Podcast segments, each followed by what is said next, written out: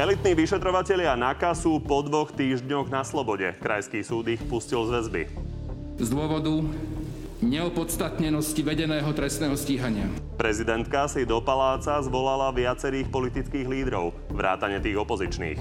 Hovorila som s nimi o tom, aký dopad na spoločnosť má nenávisť alebo jej rozduchávanie. V čom šírime nenávisť a hnev? Pokoj nie je ani v koalícii, ktorá stále nenašla zhodu ani len na zmenách paragrafu 363. Buď nasledujúce tri týždne sa spamätáme, alebo poďme od toho preč. Neustúpite? Nie, v žiadnom prípade. Okrem toho máme pre vás dnes aj prieskum o povinnom očkovaní lekárov či učiteľov. No a našimi dnešnými hostiami sú ex-ministerka Zahlas Denisa Saková. Dobrý deň. Príjemný dobrý deň, prajem. A podpredseda parlamentu za Oľano, Gábor Grendel. Takisto dobrý deň. Dobrý deň, prajem. Tak ako vždy, môžete od tejto chvíle hlasovať o tom, ktorý z dnešných hostí vás presvedčil viac. Nájdete to na tvnoviny.sk. Tak poďme na ten prieskum, ktorý sme už avizovali. Na úvod teda poviem otázku, tu ju vidíte, tú, ktorú sme sa pýtali. Či sú Slováci za povinné očkovanie troch kategórií, jednak učiteľov, potom zamestnancov sociálnych zariadení starajúcich sa o seniorov a napokon lekárov a sestier. Tak aký je váš odhad, aká je tam podpora na to v populácii, respektíve nepodpora? Pani Saková. Tak vzhľadom na to, že na Slovensku ten priemer zaočkovania sa pohybuje okolo 42% obyvateľstva, na rozdiel, čo je priemer v Európskej únii okolo 70% obyvateľstva. Dovolím si tvrdiť, že v niektorých prípadoch e, naši ľudia budú zhovievavejší a nebudú trvať na tom, aby v tých jednotlivých kategóriách, ktorých e, ktoré nám tu prezentujete, bolo povinné očkovanie. Viem si predstaviť, a takisto je to aj e, naša stratégia v rámci komunikácie očkovania našej strany Hlasu sociálna demokracia, že my skutočne v rámci očkovania odporúčame, odporúčame očkovanie E, pre rizikové skupiny, ako sú napríklad seniory alebo e, ľudia ťažko chorí. To chápem, ale tu ide o odhad toho, ako populácia podporuje teda povinné očkovanie týchto kategórií. Či no je ja odhad? Si, odhad, ja si osobne myslím, že asi učiteľi a učiteľky v školách, to bude podpora zo strany obyvateľstva. Pani sa a... nejaké číslo. Je približne 60% plus minus. Pán Grendel? Ja by som typoval, že ak je teda otázka formulovaná vyslovene na povinné očkovanie týchto vybraných skupín, tak podľa mňa, teda nerad typujem v politike, ale beriem, že to nie je nič záväzné momentálne, čiže ja by som nebol až taký optimista ako pani, ako optimista ako pani poslankyňa. Čiže ja to skôr za povinné typujem možno takých 20%, že bude za. Dobre, tak sa poďme na to rovno pozrieť. Vidíme, že za povinné očkovanie učiteľov je 52% z nás, naopak 45% je proti. V prípade zamestnancov starajúcich sa o seniorov je za 56% proti je 41. No a napokon zdravotníckí zamestnanci, teda lekári a sestry, tam je za takmer 57% Slovákov, naopak proti necelých 41%. Je to zaujímavé, každopádne. Čo to pre vás znamená, tie čísla? To by sme museli vidieť eh, možno trošku štrukturovanejšie, eh, aké teda tie, tie sociodemografické skupiny, kto hlasoval, kto bol za, kto bol proti, lebo predsa len sa ľahšie vyjadruje v takýchto prieskumoch o tých druhých ako o sebe. A myslím si, že... To je zaujímavý čísla... princíp, lebo naozaj je pravda, že pri tom, aká je podpora, respektíve aké je reálne očkovanie, tak je zaujímavé, že o tých iných Slováci hovoria, že by sa mali dať zaočkovať. Predsa len ale sú to skupiny, ktoré pracujú s inými a môžu potenciálne ich teda nakaziť. A dožadujete sa teda hlbších výsledkov, tak poďme sa pozrieť na to, ako je to vo vašich stranách. Tu vidíme, že voliči hlasu tak tam je to veľmi podobné ako v celej populácii. Polovica z nich by povinne očkovala učiteľov, 55% lekárov, 57% zamestnancov domov seniorov. No a voličov Olano je to ešte podstatne viac, u nich je to 74% až po 77%. Mimochodom len divákom pripomeniem, že tieto výsledky, ktoré ste práve videli, aj celkové, aj pohľady voličov ďalších strán vidíme už v tejto chvíli na spodnej časti obrazovky. No, otázne je, ministerka spravodlivosti mala za úlohu analyzovať, či je to ústavne možné. Analýza hovorí, že je. Otázne je, či je to politicky priechodné. Pán Grendel, Myslíte si, že prídeme k tomu, že bude niektorá z týchto skupín povinne očkovaná? Vládna koalícia dlhodobo komunikuje a zatiaľ som nezaregistroval v tomto žiadnu zmenu o, o, u nikoho z členov vlády alebo koaličných partnerov, že by v tomto zmenil názor. Čiže vládna koalícia dlhodobo deklaruje, že očkovanie bude dobrovoľné a nemyslím si, že prieskumy verejnej mienky budú v tomto rozhodujúce pre koaličných partnerov, ako sa rozhodnúť. Pani Saková, keď vidíme vašu voličskú základňu, tak vidíme, že napríklad 57% vašich voličov hovorí áno povinnému očkovaniu v domovoch seniorov. Tam naozaj ide o život. To sú ľudia, ktorí, mnohí z nich sa napríklad nemôžu dať zaočkovať, lebo sú príliš chorí a sú príliš fragilní. Takže skúste vysvetliť vašim voličom, prečo má väčšiu váhu sloboda tých zamestnancov pred ochranou tých klientov. Tak ono treba povedať, že podľa našich interných prieskumov, ktoré sme si robili, všetci naši podporovatelia a voliči strany Hlas, sociálna demokracia sú zhruba na 70% zaočkovaní. A to napriek tomu, že my dlhodobo tvrdíme a máme teóriu a riazime stratégiu, že očkovanie má byť skutočne na báze dobrovoľnosti. A to znamená, že každý si má o svojom tele rozhodovať sám a že jednoducho je to zásah do jeho vlastného organizmu. No a myslíme si osobne, že ako som už spomínala, pokiaľ e, sa týka nejakých odporúčaní, tak určite odporúčame, aby vysokorizikové skupiny sa zaočkovať dali. To sú prevažne seniory a ľudia, ktorí prekonali ťažké choroby alebo prekonávajú ťažké choroby.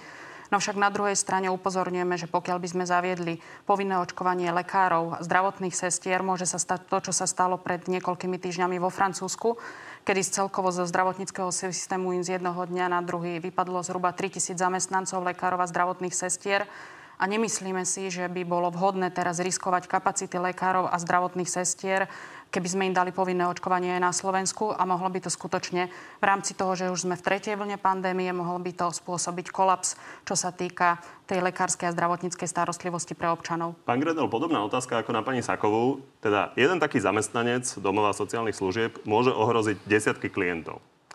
Prečo je dôležitejšia sloboda ako ochrana tých klientov? Tu ani nie je otázka to, či je dôležitejšia alebo nie je. Ide skôr o to, či my ako politici čo vieme urobiť preto, aby sme ľudí presvedčili, že očkovanie ich chráni a nie ohrozuje, ako to komunikujú niektorí iní politici. A ja by som možno to uviedol len na svojom osobnom príklade. Ako je známe, začiatkom roka spolu s pani prezidentkou a ďalšími ústavnými činiteľmi som bol zaočkovaný dvomi dávkami, tak ako sa má. A 9 mesiacov po druhom očkovaní som si nechal zmerať protilátky vo svojom tele. A po 9 mesiacoch od druhej dávky je počet mojich protilátok 224. Čo je... Pomerne vysoké sa opýtať ktoréhokoľvek lekára, je to veľmi dobré číslo. To ale neodpovedá na očkovanie konkrétnych zamestnancov v domovoch seniorov. Je Dobre. to odpoveď na to, že očkovanie chráni. Poďme teda na tie ďalšie motivácie, ktoré načínate. Váš minister zdravotníctva aktuálne pre Denigen povedal, že rozmýšľa aj nad finančnou motiváciou občanov, tak sa poďme na to pozrieť. Čo by mohla byť tá motivačná suma? O ktorej možno... Uh, tak to je pre, pre nejako 20 eur, pre nejako 500. Niečo takéto je reálne? Mali by sme zvýšiť e, pomer zaočkovaných, to jednoznačne, pretože čím vyšší je počet zaočkovaných občanov, tým menšia bude tá záťaž pre nemocnice, ak tá ďalšia vlna bude ťažká a nepríjemná. Ale či toto prichádza do úvahy alebo nie, to ja by som pýtam nechal... na toto konkrétne, to by... lebo túto vetu pani Saková tiež podpíše. Dokonca nie. myslím si, že aj mnohí politici Smeru by ju podpísali. Nie Otázka som... je áno. toto, keď to veľmi rýchlo prepočítam, by pri 100 eurách pán minister nepovedal koľko eur, ale pri 100 eurách bolo 4 miliardy eur len tí, čo sú doteraz zaočkovaní. Tak otázne je, či niečo takéto je realistické.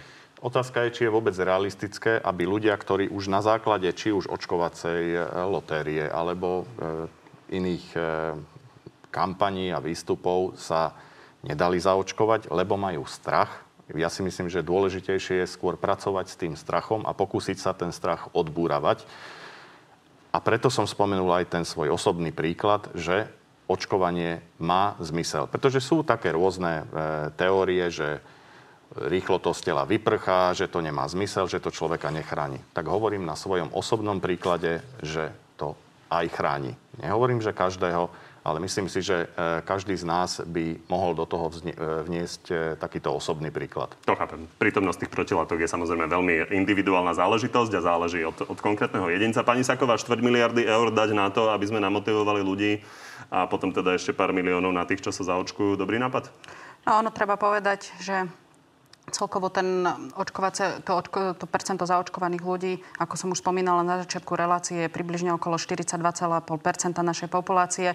A takisto to hovorila aj pani prezidentka v predchádzajúcej relácii, že treba sa zmieriť s tým, že už zrejme Slovensko dosiahlo ten strop očkovania, čo sa týka percentuálnej, percentuálnej zaočkovanosti našich, našich ľudí a že jednoducho, ak sa bude pohybovať e, to percento možno ešte vyššie, tak to môžeme rátať možno v nejakých jednotkách percent, ale určite nie v desiatkách percent. Zbytočné a myslím peniaze? si, myslím si, že sú to úplne zbytočné peniaze, pretože tá očkovacia kampaň my už dlhodobo tvrdíme, že mala začať niekedy v apríli, v máji tohto roka. Ona v podstate začala až niekedy ku koncu júna a reálne sa začalo očkovať v polovici júla a preto tá nízka zaočkovanosť nášho národa.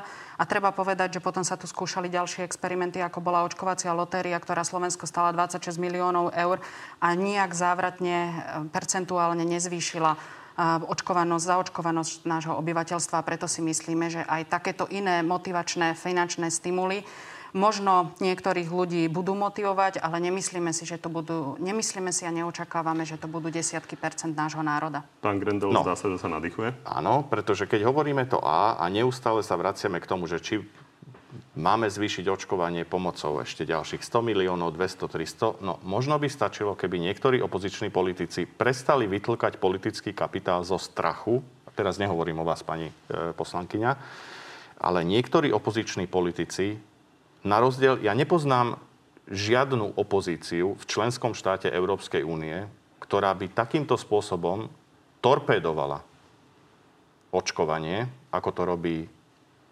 ako to robia niektorí opoziční politici na Slovensku. Jednoducho sa to nerobí. Pozrite sa do Maďarska, pozrite sa do Českej republiky. Blížia sa tam parlamentné voľby a nedeje sa to tam. Dobre, poďme na prepustenie elitných vyšetrovateľov Jana Čurilu, Pavla Ďurku a ich kolegov z NAKA. Po tom, čo ich okresný súd na podnet inšpekcie poslal do väzby, tak ich teraz e, krajský súd pustil s tým, že to trestné stíhanie nemá opodstatnenie. Čo hovoríte na to, pani Saková? My v strane Hlaza, takisto aj ja osobne, absolútne rešpektujeme eh, rozhodnutie súdu a jednoducho nikomu z nás ani nikomu zo Slovenskej republiky by sme neprijali, aby strávil eh, vo vezení eh, viacej času, ako tam stráviť vo vezení má. To jednoducho je pre nás nepriateľné. To chápem, ale váš kolega strane... Erik Tomáš sedel tu na tomto mieste minulý týždeň a veľmi obhajoval ten postup inšpekcie a teda hovoril o tom, že teda vyšetrovatelia možno spáchali nejaký komplot aj s ministrom Mikulcom, tak preto sa na to pýtam. Tak ja, ak sa môžeme vyjadriť nielen k tomu rozhodnutiu súdu, pýtali ste sa ma na rozhodnutie súdu, čo absolútne akceptujeme. Na druhej strane osobne si myslím, že všetky tie veci, ktoré sme sa dočítali v uznesení o vznesení obvinenia pre týchto štyroch vyšetrovateľov, tak sú veľmi závažné.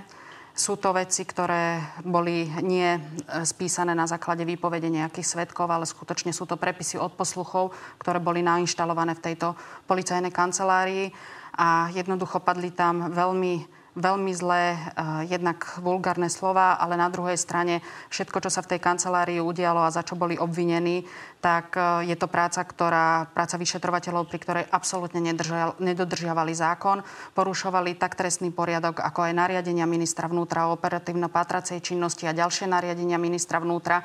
A jednoducho to, čo tam robili, podľa môjho názoru je nepripustné a v živote by som takú prácu vyšetrovateľov neobhajovala. Pán Grendel? No, Vráťme sa k tomu, o čom rozhodoval Krajský súd. Krajský súd mal v prvom rade rozhodnúť o tom, že či je dôvodné, aby títo vyšetrovatelia boli väzobne stíhaní, pretože prvostupňový súd ich zobral do väzby. Okresný súd Bratislava 3.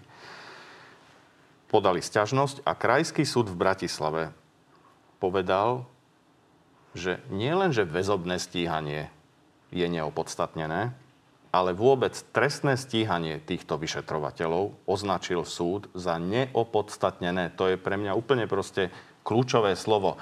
Teraz, e, či e, porušili nejaké nariadenia ministra, ako e, hovorí pani bývalá ministerka vnútra, alebo, alebo iné interné predpisy, Um, prosím, to sa dá preveriť, prešetriť, ak sa dopustili nejakého disciplinárneho previnenia, prosím.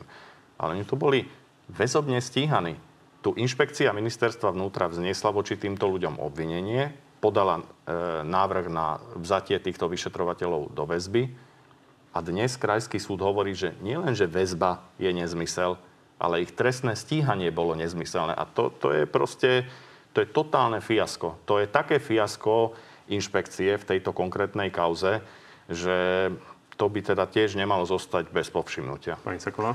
Pokiaľ pán eh, podpredseda parlamentu hovorí o tom, že súd hovorí o dôkaznej situácie, alebo respektíve o tom, či majú alebo nemajú byť stíhaní.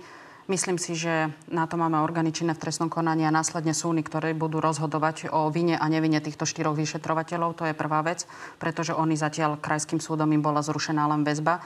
Na druhej strane treba povedať, že to, čo konštatoval Krajský súd Bratislava, konštatoval aj Ústavný súd vo veci Rybára a ten konštatoval konkrétne, že aj keď to nemôže ignorovať, celkom je tam zjavná nedostatočnosť identifikácie skutku. To znamená, že nie sú dôvody na trestné stíhanie, prečo pán Rybár bol 20 mesiacov vo väzbe. A treba povedať, že presne s touto vecou argumentoval aj právny zástupca štyroch vyšetrovateľov a povedzme si úprimne, kto zniesol obvinenie pánovi Rybárovi a kto ho vyšetroval? Pán Čurila a pán Ďurka, ktorí boli obvinení vo veci zneužitia právomoci verejného činiteľa. A ďalšia otázka, áno, vieme, rozhodnú to súdy. Ja tu nebudem vynášať rozsudok, či je niekto vinný, alebo nie je niekto nevinný. Ale v tejto pozícii ja sa chcem zastať všetkých policajtov, ktorí robia svoju prácu a vždy som sa ich zastávala, keď dodržujú zákon svoju prácu, keď robia v rámci litery zákona a keď tú prácu robia na základe čistého vedomia a svedomia. Zjavne určite, to robili aj títo štyria vyšetrovateľi, aspoň takto hovorí sa, Krajský súd. Áno, pardon. Určite sa, pán podpredseda parlamentu, eh, zhodneme na tom, že ani vám by sa nepáčilo, keby v kancelárii sedeli štyria vyšetrovatelia a povedali by, že idú zničiť vás a na vás vymyslia trestný skutok, povedia, nedáme tam vydieranie, dáme tam radšej, že, robila, že robil korupciu, následne na to, aby dali príslušnosť príslušnej prokuratúre, následne si na to vymyslia skutok, spíšu celé obvinenie a potom čo spravia? Povedia operatívcom, vieš čo, dorob všetky ostatné podklady, dorob ostatné všetky veci, ktoré sú tam ako realizačný návrh ktoré už malo byť mesiace spracované, mala byť každá informácia o trestnom čine operatívcami, jednak mala byť preverená a jednak malo byť operatívne rozpracovanie. No. Toto všetko sa nestalo. Necháme a iba v kancelárii, ja, len do, ja, no, ja len doplním, v kancelárii nastalo to, že jednoducho štyria vyšetrovatelia spisovali obvinenie, vymysleli si trestný čin, Následne na to povedali operatívcom, aby zosúladili všetky dokumenty a keď prišla iná prokuratúra na kontrolu s inými vyšetrovateľmi, tak zistila, že taký trestný čin neexistuje, že pomaly tí ľudia sa nepoznajú a že jednoducho celé podľa aj toho uznesenia krajskej, krajskej prokuratúry je tam jasne napísané, že je to na základe fiktívnych skutočností a na základe domnienok vykonštruované celé. No, toto je výklad samozrejme zo vznesenia obvinenia. My tie detaily nepoznáme, môžeme sa spoliehať akurát na to, kto to uznesenie napísal, že sa to udialo tak, ako to do toho uznesenia napísal. Ale od toho tu bol presne ten krajský súd, aby preskúmal jednak uznesenie o vznesení obvinenia, návrh na vzatie do väzby a dôkaznú situáciu. A keď to všetko krajský súd preskúmal, tak nielenže prepustil na slobodu týchto vyšetrovateľov NAKA, ktorí vyšetrujú závažné korupčné kauzy z éry bývalej vlády, ale ešte k tomu Krajský súd povedal, že ich trestné stíhanie nemá opodstatnenosť. Ja len doplním, pán podpredseda. No, tak pán, na tom niečo krajský doplniť. súd, krajský súd rozhodoval o väzbe, nerozhodoval o vine a nevine týchto jednotlivých štyroch vyšetrovateľov. Dal tam túto poznámku. Dal tam túto poznámku tak, ako ústavný súd povedal, že to nemôže riešiť, ale nemôže ignorovať, skuto, nemôže ignorovať skutočnosť, že je nedostatočná identifikácia skutku. Ale to neznamená, že ten krajský súd rozhodoval o vine a nevine týchto Dobre, štyroch posunieme to ďalej trochu. A poprosím režiu, aby si našla vyjadrenie Roberta Fica. Zatiaľ, čo teda váš predseda Peter Pellegrini bol pomerne zdržanlivý k tomu komentovaniu toho rozsudku, tak Robert Fica už bol zdržanlivý menej. Ako sa má teraz cítiť Dušan Kováčik? Ako sa má cítiť Tibor Gašpar. Ale ako sa majú aj cítiť iní ľudia, poviem aj Norobodor a ďalší a ďalší a ďalší. Ako sa má cítiť Kajetan Kičura. Toto ako vnímate? Ja nebudem komentovať pána Fica. Ja sa teraz chcem spýtať, ako sa majú cítiť ostatní vyšetrovateľi a operatívci z policajného zboru, či už sú to vyšetrovateľia NAKY, či sú to vyšetrovateľia na krajskej alebo okresnej Počkajte, úrovni. teraz mi dosť alebo, odbijate. pardon, Tá otázka alebo smerovala to- k niečomu úplne inému. Či sú to vyšetrovateľia na inšpekcii, mňa trápi to, ako títo ľudia sú po tomto všetkom, keď si prečítali uznesenie, ako sa nedodržiava toho zákon, celku. tak som zvedavá, ako oni sa majú cítiť a byť motivovaní pracovať Otázka v práci. je, či sa zhodnete s Robertom Ficom v tomto pohľade, lebo on to vykladá tak, že keď boli teda títo vyšetrovateľia NAKA prepustení, tak podľa neho by mali byť prepustení napríklad aj pán Bodor. S tým súhlasíte? Ja vôbec nekomentujem pána Fica a ja... Ja sa vás pýtam, že či Ja- si myslíte, že má byť na Odpoviem základe vám, tohto odpoviem vám, odpoviem vám. pán Bodor. Toto je na rozhodnutí orgánov činov v trestnom konaní a súdov, ktorí vždy vynášajú verdikt a to rešpektujeme v rámci strany hlas. Súhlasíte alebo nesúhlasíte s Robertom. Ficom? Ono je to zaujímavé jeden citát, uh, lebo vy, vy sa chválite napríklad pánom Bodorom, že vlastne vy ste rozviazali uh, ruky vyšetrovateľom uh, 21.6. 17.6. pre plusku hovoríte. Uh, policia po mojom nástupe ministerky vnútra uh, s novým policajným prezidentom rozviazala ruky. V tom čase bol policiou rozpra- rozpracovaný Norbert Bodor. Preto sa na to pýtam. Ešte raz, ja nehovorím nič a ja nevynášam rozsudky, kto má byť a kto nemá byť prepustený z väzby, kto má byť a nemá byť odsúdený. Na to sú tu orgány činné v trestnom konaní, na to sú tu súdy. Ja som len vtedy opakovala v tej relácii, že akcia Dobytkar bola ešte operatívne rozpracovaná v roku 2019, to znamená za môjho pôsobenia na poste ministerky vnútra. Pomerne keď široko ste okomentovali a, to dianie okolo inšpekcie voči týmto vyšetrovateľom, takže preto otázka. Pán Grendel, na vás ita- iná otázka. Bez ohľadu na to, ako to dopadlo a, s tým krajským súdom, nie je toto jedna veľká prehra tejto koalície vzhľadom na to, že za vašej vlády sa začali tie veľké kauzy. A asi uznáte, že aj v očiach vašich voličov sú spochybnené tie výsledky to- toho doterajšieho vyšetrovania týmto. Mm, Výsledky vyšetrovania, teraz ktoré myslíte? Korupcie? Áno. Ja si to vôbec nemyslím. E, Naopak. E, páni boli dva Olano- týždne vo väzbe. Boli dva týždne vo väzbe, áno.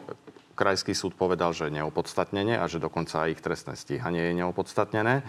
Ale e, pointa je, vy sa pýtate na vyšetrovanie korupcie. Že asi aj v očiach vašich voličov je istá pochybnosť, či bolo teda všetko, ako by povedal niekto s kostolným poriadkom.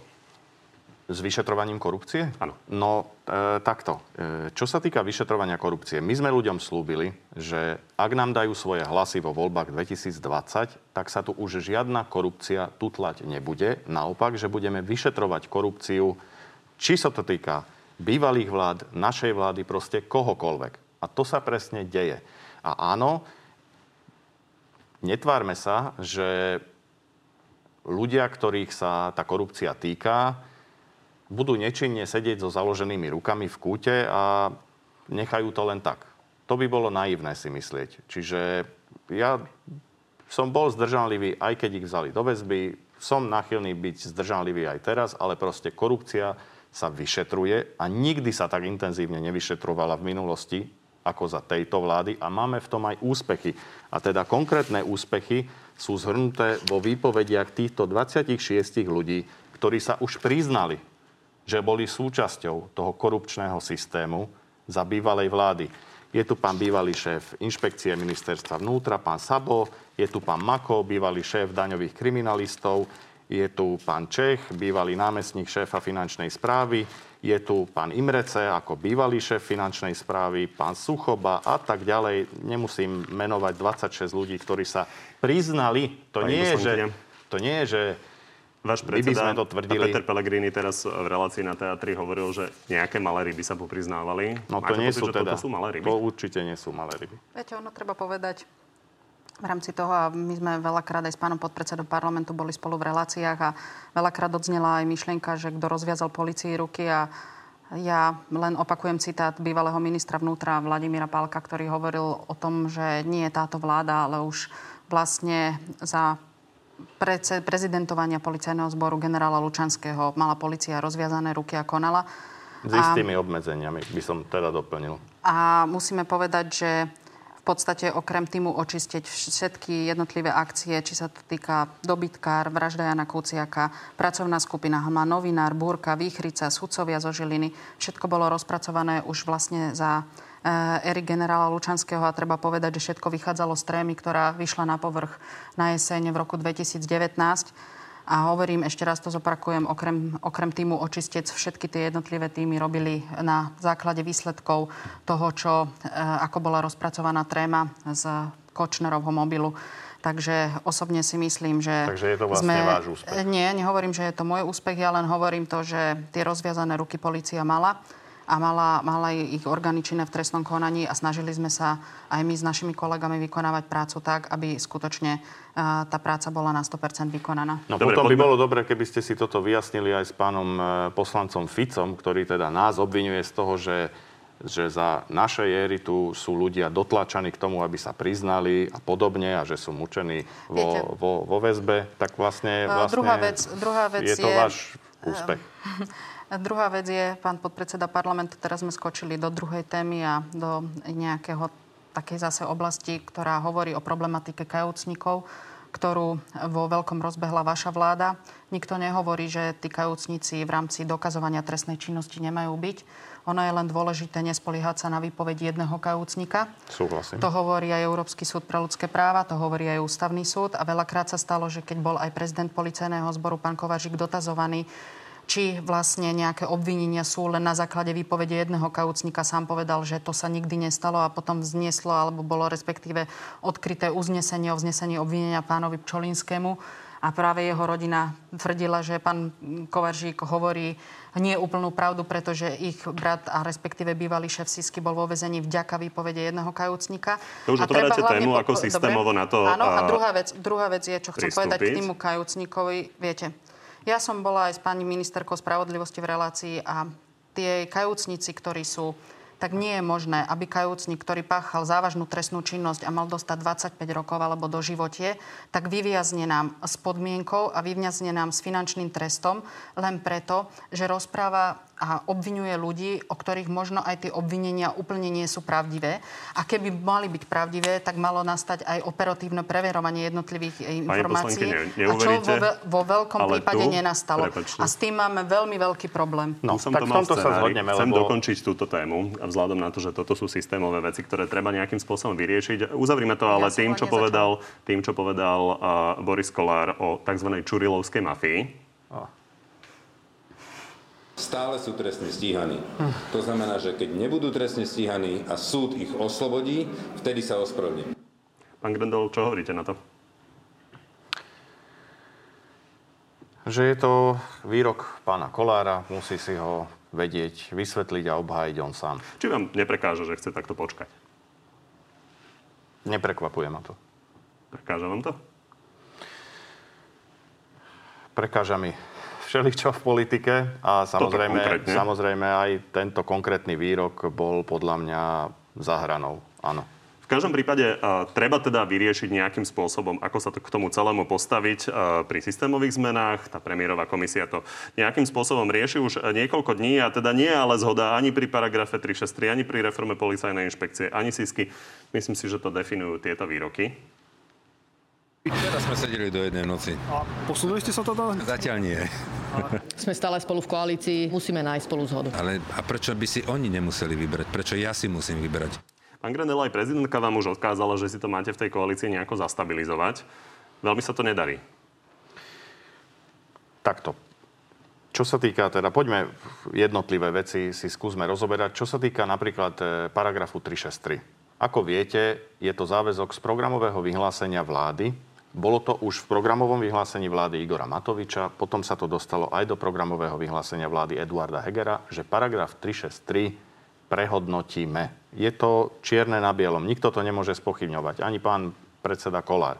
Čiže... Bez pochyby. Poďme to ale no. posunúť, lebo Denigen prišiel teda s tým, že premiér teda už má 17 opatrení na stole. Prečítal a teda vyriešenie, si... Áno, ja vyriešenie si... tohto, prepačte, len dokončím otázku, a tohto populárneho paragrafu 363 má byť také, že Nemohol by ho používať generálny prokurátor, respektíve generálna prokuratúra v prípade, že ten človek je už vo väzbe. To vyzerá ako šité na ten prípad okolo pána Pčolinského Takže je správne, aby ste vlastne takto na objednávku toho, čo sa deje, menili paragraf 363 a trestný poriadok? Paragraf 363 meníme kvôli tomu, že je to záväzok z programového vyhlásenia vlády. Áno, teraz prišiel aktualizačný moment, proste zrejme pre ministerstvo spravodlivosti boli iné priority v rámci reformy súdnictva, v rámci covid opatrení, pretože samozrejme trestný zákon, trestný poriadok sú v gestii ministerstva spravodlivosti, o tom asi nie je pochyb. Čiže boli iné priority, fajn, ale prišiel aktualizačný moment, kedy sme si povedali, že ak sme pred voľbami 2020 slúbili ľuďom, že budeme bojovať proti korupcii ako levy, najlepšie ako vieme. A teraz sa ukazuje, že sú isté rizika, ktoré v tomu boju môžu buď brániť, alebo pribrzdiť. No tak našim cieľom je, aby ten boj proti korupcii bol čo najefektívnejší, priniesol čo najviac výsledkov. A čo je na tom, že o tom diskutujú aj e, odborníci v tej komisii? Áno, prísne vzaté môže s tým prísť pani ministerka spravodlivosti kedykoľvek. Má to v programovom vyhlásení vlády, je to absolútne jej kompetencia. Môže odpoveď. s tým prísť do parlamentu zajtra. Odpoveď? Otázka? Či je adekvátne, že trestný poriadok idete meniť na základe toho, čo sa momentálne deje. Čiže škrtnúť no, možnosť tak... využívať pánovi Ženinkovi paragraf 363 v prípade, že tí ľudia sú už vo väzbe. No, tak to som teda odpovedal a to som sa vám snažil vysvetliť. Vy ste odpovedali, to že to treba zmeniť a že je tu taká príležitosť. Pýtam sa, že či práve takéto riešenie je správne. Takto, že ktoré riešenie nakoniec e, si tá koalícia vyberie, lebo možnosti sú rôzne v rámci tej 363.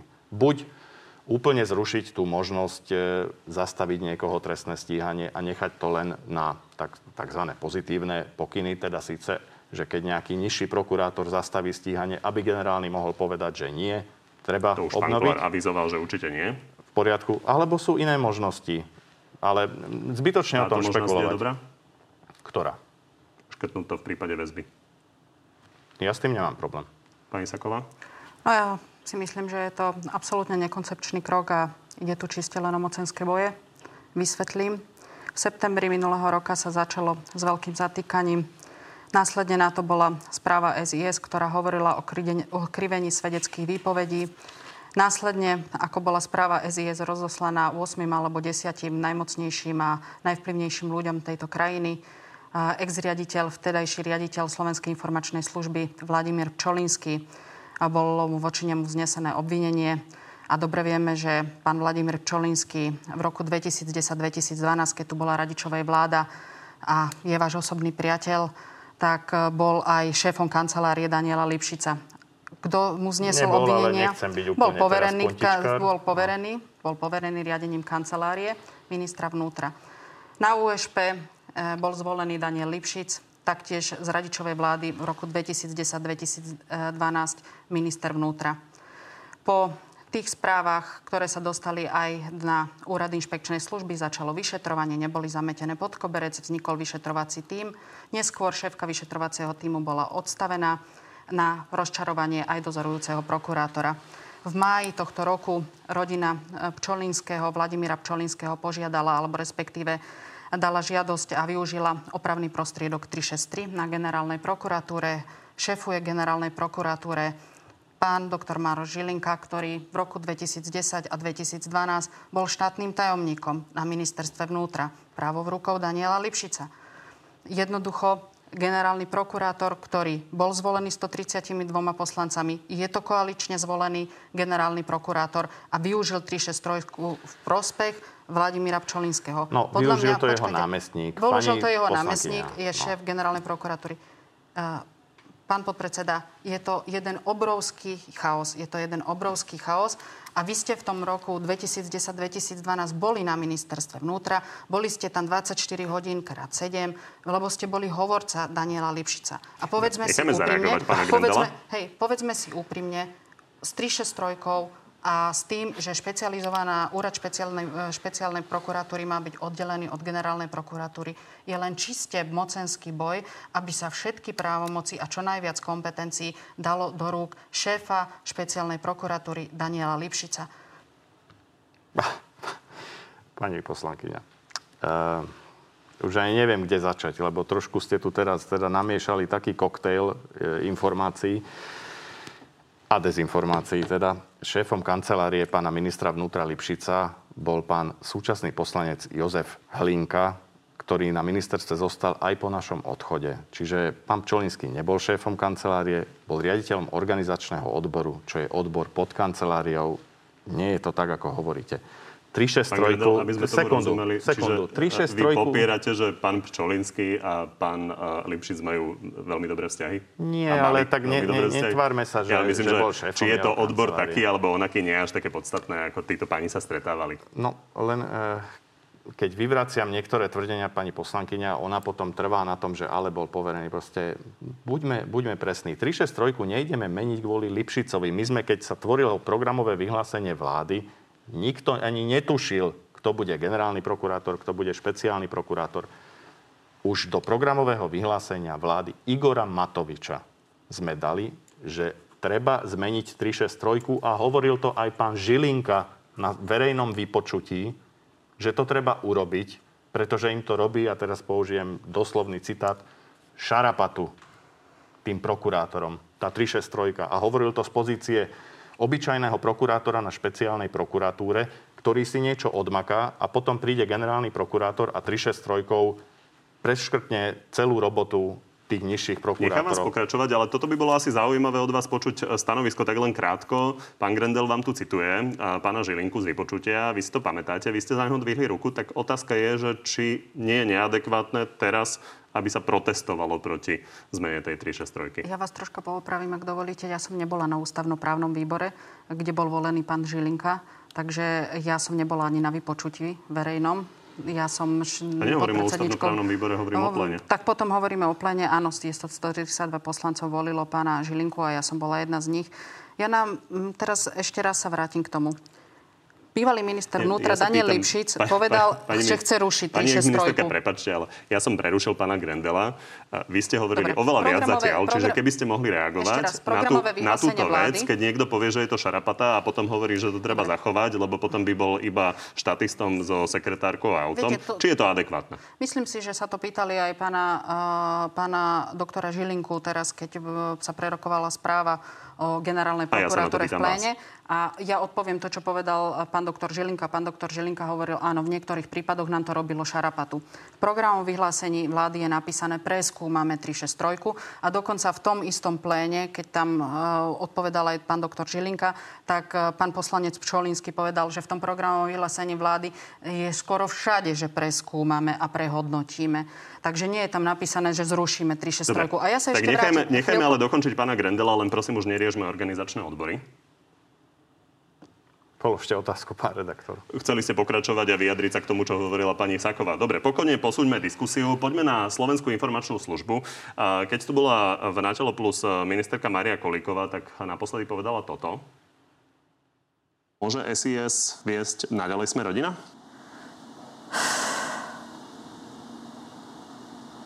Myslím si, že SIS potrebuje reformu. Pán Grendel, pani Kolíková nechcela na to odpovedať na tú otázku priamo. Povedala, že Smerodina je stále súčasťou koalície. Môže ostať SIS eh, v rukách Smerodina?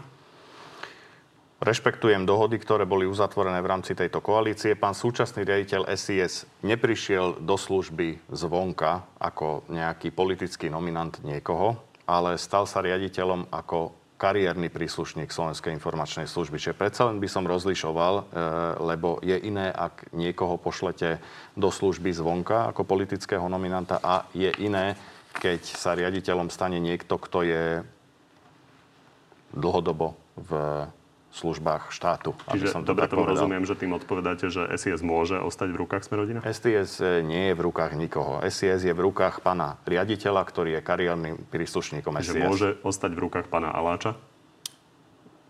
SIS e, riadi pán Aláč ako riaditeľ služby, stal sa riaditeľom ako kariérny príslušník SIS. Čiže môže tam ostať?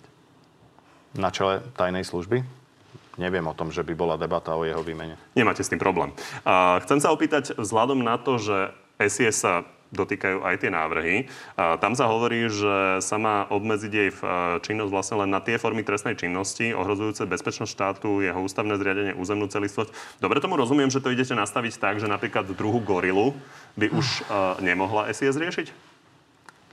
Takto. Ja si nemyslím, že je úplne správne, aby Jednotlivé návrhy z tejto komisie boli vynášané do médií, čo sa stalo pár dní dozadu.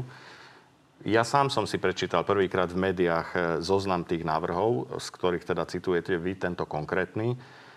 nemyslím si, že to je správne. Myslím si, že je správne o tom diskutovať so zatvorenými dverami a ísť von do médií už len s tými návrhmi, na ktorých je politická zhoda. A čo sa týka napríklad tohto konkrétneho, ja neviem, či sa na tom dohodneme, ale podľa mňa je metodologicky správne ísť prioritne po tých návrhoch, ktoré vychádzajú z programového vyhlásenia vlády. To je fér. Za to sme všetci v parlamente zdvihli ruky či pri vyslovení dôvery v e, vláde pána Matoviča, alebo pri vyslovení Tie návrhy dôvery vláda, vláde a pána ste, Hegera. Vy ste odborník na túto problematiku, ste aj vo výbore pre kontrolu Slovenskej informačnej služby, takže otázka je, či si viete predstaviť takéto výrazné osakanie právomoci SIS. Viem si predstaviť všeličo, ale to nie je o tom, či si ja niečo viem predstaviť, ale o tom, či sa na tom v koalícii vieme dohodnúť. A myslím si, že skôr sa vieme dohodnúť na veciach, ktoré sú v programovom vyhlásení vlády, ako na veciach, ktoré v programovom vyhlásení vlády nie sú. Takže je možné, že to skôr nebude. Ak by som si mal typnúť, tak e, Pani Saková, asi nie. treba niečo meniť v SIS? Podľa mňa netreba nič meniť v SIS a ja sa vrátim ešte raz e, k tomu, čo som povedala, možno ten vstup predtým. Vládne tu obrovský chaos v mocenských zložkách. Je tu bývalý minister vnútra z roku 2010-2020, šéf špeciálnej prokuratúry, Následne je zatknutý a obvinený bývalý šéf SIS, jeho kolega, bývalý kolega z roku 2010-2012, pán Čolinský. Následne na to e, je oslobodený na základe 363 alebo respektíve mimoriadného opravného prostriedku je prepustený z väzby. Ešte len doplním, keď už sme sa bavili o tej 363, proti tej 363 dokonca aj minister práce, pán Krajniak, aby sa 363 rušila a jednoducho je to ten človek, ktorý vybavil aj pánovi Danielovi Lipšicovi previerku, aby sa mohol stať špeciálny prokurátor. A preto hovorím, je tu veľmi, veľmi veľká koncentrácia alebo veľmi veľké chcenie koncentrácie moci do rúk Daniela Lipšica a myslím si, že aj tento bod e, oklieštenie kompetencií SIS súvisí s tým, súvisí s týmito mocenskými bojmi. Len ja som nepochopil túto, túto teóriu, ktorú už teda druhýkrát opakujete, pani poslankyňa, že sú tu kamaráti Daniela Lipšica, vďaka ktorým sa stal špeciálnym prokurátorom, ktorý si chce teraz uzurpovať ešte viac moci, ale jeho kamaráti, niektorí nechcú, aby mal viac moci a niektorí kamaráti chcú, aby mal viac. Viete, prečo to hovorím, pán podpredseda? Mm, hovorím to preto, tomu... že často sme obviňovaní a respektíve padlo to z úst aj bývalého premiéra, aj súčasného premiéra, že vraj tu existuje nejaká mafia a dokonca tá mafia zosadila policajného prezidenta. A preto hovorím, nemyslím si, že je tu mafia a už vôbec nie je tu opozičná snaha, ktorá by zasahovala do týchto mocenských bojov. A nie je to ani snaha opozície a nie je to ani dôsledok práce opozície, že tu máme boj v silových zložkách a že tu máme ešte aj mocenský boj. Dobre, ten systém kajúcnikov, o ktorom ste začali hovoriť, žiaľ už nestihneme rozobrať, pretože je to nadlhšie. Tak možno ešte posledná otázka. Jeden z návrhov je nákup odpočúvacieho zariadenia, ktoré vie prelomiť aj kryptovanú komunikáciu cez aplikácie ako WhatsApp, Tríma alebo Signál. Pán Grendel, keď si predstavíme, že v akej sme teraz situácii, že vidíme, že je tu teda nejaká vojna v policajných zložkách, je toto dobrý nápad v takomto momente nakupovať? Nemajú si, ne, nepovedia si ľudia z verejnosti, že akurát sa ocitneme v situácii, že budú unikať nejaké komunikácie na vyšetrovateľov, sudcov a podobne? Ak budú unikať, tak tie úniky treba potrestať. To je odpoveď na to. Ale keď chceme seriózne bojovať so zločinom, aj s korupciou, čo sme teda ľuďom slúbili, že teda keď nastúpime, tak bez ohľadu na to, či pôjde o vládnych, alebo opozične, alebo akýchkoľvek verejných činiteľov, tak proste po korupcii sa pôjde.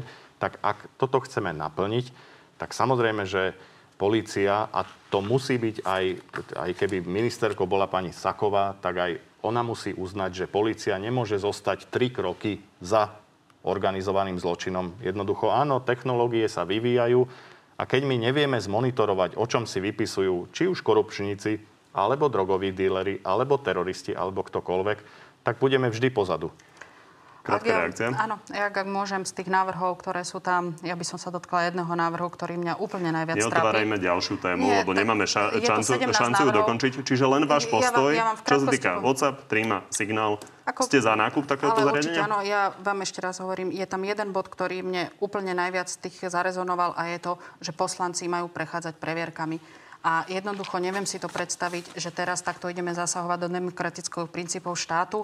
Ale neviem si predstaviť, ako to je myslené, keď po normálnych parlamentných voľbách prejdú nám strany do parlamentu a 150 poslancov sa má ujať svojho mandátu, tak či pred zložením slubov všetci pôjdeme na previerky do MBU a teraz budeme monitorovať, ktorý poslanec bude môcť mať slub, ktorý sa môže ujať mandátu, ktorý sa nemôže ujať mandátu.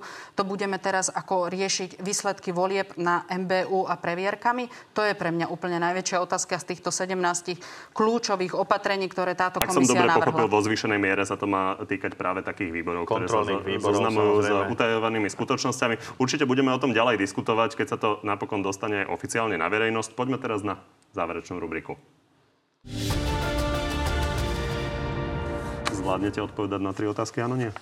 Asi musíme. Toto už je prvá otázka, áno, nie? Nie. Tak áno. Nazvali by ste, pani Saková, súd a rozsudok s Dušanom Kováčikom politickým procesom, ako to urobil Robert Fico? Nie. Smer ohlásil na október a november veľké protestné zhromaždenia. Mal by sa k ním podľa vás hlas pridať? To záleží na rozhodnutiach jednotlivých ľudí. My si nemyslíme úplne, že veľké zhromaždenia uh, sú jedinou esenciálnou formou na to, aby sme vládu upozornili, že sa má starať o ľudí a že je tam preto, aby sa starala o tento To národ. Nie sú odpoveď. jedinou. Taká odpoveď áno, nie. To je na rozhodnutí každého Smer občana. presadzuje zrušenie trestu prepadnutia celého majetku a podporuje to aj Boris Kolár. Ste za jeho zrušenie? Uh, Priznám sa, že nad týmto som ešte nepremýšľala. Pán Grendel, rovnaká otázka. Toto nemá moju podporu. Igor Matovič aktuálne vyhlásil, že za vzkriesenie Roberta Fica nesú zodpovednosť novinári, ktorí kritizovali jeho vládu. Súhlasíte s ním? Čakal som túto otázku a odpoveď je nie. Ak by Roman Mikulec odišiel z postu ministra vnútra a opäť by vám ho ponúkali, odmietli by ste to aj ten teraz? Aj túto otázku som čakal a nebudem na ňu odpovedať. Ale neboli pretože, sme dohodnutí, to priznávate. Pretože je naozaj e, čisto hypotetická. A nás by zaujímala odpoveď. Tomu verím. Vzhľadom na to, že opozícia naozaj veľmi silno tlačí na odchod Romana Mikulca. A určite A vám bol ponúkaný, čiže tá, tá otázka nie je úplne hypotetická. Áno. Vám ten post bol ponúkaný, vy ste ho raz odmietli.